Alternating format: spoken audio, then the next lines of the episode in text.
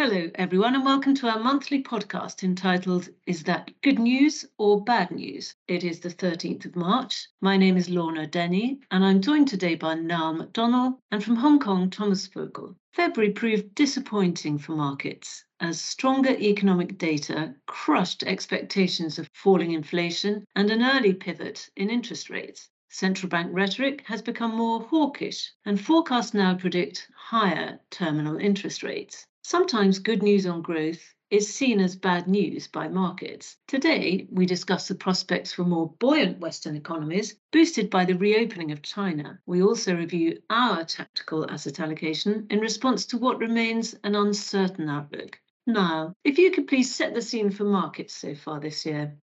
Good morning, Lorna. Yes, well, markets, both bond and equity, began the year surprisingly strong. So, European equities up close to 10%, US up close to 6 and emerging markets not far behind. Yields also fell, pushing up bond prices as market participants began to price in a Fed pivot in the second half of this year. This was on the belief that the rate hikes were working, cooling off the economy, and that the Fed would have to cut rates to stimulate growth. However, in February, we saw a reversal of this trend. Now, the jobs market has been exceptionally resilient. Inflation has been somewhat stickier than originally thought, and the service industry is seeing some strong growth. So, the services ISM, for example, is at 55, so still in expansionary territory. This has led to increasingly hawkish rhetoric from across the globe from central bankers. Jay Powell's comments last week have caused concern as he's outlined that he may need to return to bigger rate increases and that rates will likely have to stay higher for longer. This has caused some volatility in bond markets, but not as much as you would have thought. So longer term interest rates have remained quite anchored and the yield curve is still deeply inverted. So the famous recession predictor with six months interest rates higher than longer dated bonds. However, looking at our screens this morning, it's quite the different picture than the start of last week with the collapse of Silicon Valley Bank. Government bond markets have rallied strongly with investors buying into safe haven assets.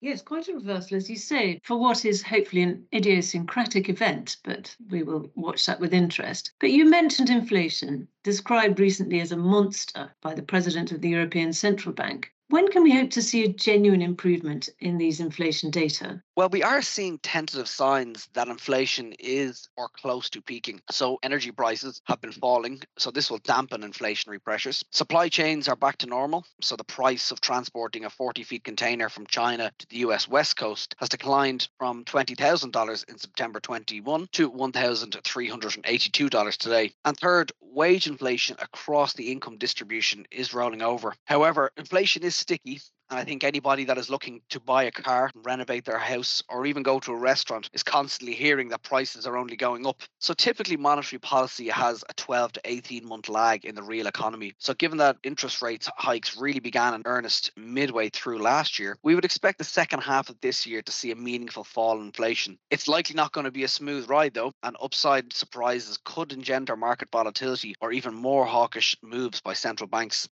And if this is not the peak in inflation, then it seems the pivot in interest rate is being pushed further and further into the future. When would you expect greater clarity on when that pivot might be? Well, looking at interest rate futures at the beginning of this year, this pivot was priced to happen in the second half of this year. In our view, the market was getting a little bit ahead of itself, and this is now adjusted to remove these and is more broadly in line with the projections we are hearing from central banks, that being higher for longer. So we're expecting to see a terminal rate of about 5.25 or 5.5 in the US, and that is likely to be held there for a number of months. So worth noting that this is the highest level since the great financial crisis. But we really need to see declining data in the macro side and in the broader economy to get a pivot and a move to monetary easing. Let's turn then to China, the second biggest economy in the world. The economy is reopening after almost three years of COVID lockdowns, and the economic rebound appears to be happening at an impressive pace. As an example, Thomas, we saw strong PMI data for last month. Hi, Lorna. Yes, indeed, the numbers were strong. China's manufacturing PMI rose 2.5 points month over month to 52.6, which is the highest level since April 2012. Also, the NBS non-manufacturing PMI beat estimates. The Caixin manufacturing and services PMIs, which are more focused on smaller companies, also delivered very strong results. High frequency macro and industry data also showed clear signs of activity normalization globalization. In the important National People's Congress one week ago, the government set the growth target for 2023 at quote around 5%. This is seen by some as underwhelming as it is the lowest target ever. Others see the 5% rather as a floor and that the government set an easier to beat target after the miss last year. And would you also expect policy support as an additional boost to the economy? Yes, in the mentioned high level meetings last week, the government reiterated supporting domestic consumption, job creation, and attracting foreign investment as one of the top priorities. They also reconfirmed a more pragmatic policy stance towards real estate and internet platforms. China sees the need to stabilize economic growth in the near term while avoiding excessive stimulus. Consumption and investment, mainly infrastructure and projects for shoring up areas of weakness, are are key to achieve the growth target. Thus, to achieve this year targets, there will need to be ongoing policy support from the fiscal side as well as from monetary policy if needed. And what are the knock on effects from a rebounding China on neighbouring economies and even those further afield, such as Europe? Yeah, as discussed, China is delivering a strong economic recovery on its reopening, which should bring some positive spillovers to the rest of Asia. The return of Chinese tourists to the Asian region and the unwinding of pent up savings will serve as a positive tailwind for economies such as Hong Kong and Thailand. Hong Kong and Singapore have the highest exposure to China's final demand. China's recovery can also benefit commodity exporting economies such as Malaysia, Indonesia, and Australia. In other economies such as Japan and Korea, although tourism only makes up a small proportion of GDP, nonetheless, spending by Chinese tourists will be important in propping up demand for services in these economies. In Europe, the manufacturing or material sector is positively exposed to rebounding demand from China. Also, some luxury goods companies in Europe already reacted quite positively to the reopening in China. Clearly, then, we have evidence of a positive dynamic from China. On the other hand, the US Fed has been attempting to squeeze the US economy to drive inflation out of the system, even at the expense of a recession. Of course, if growth proves resilient and there is no slowdown, interest rates could indeed move higher and remain higher for longer, as Niall said. What will be the impact of these evolving expectations on the government bond markets going forwards, then, Niall?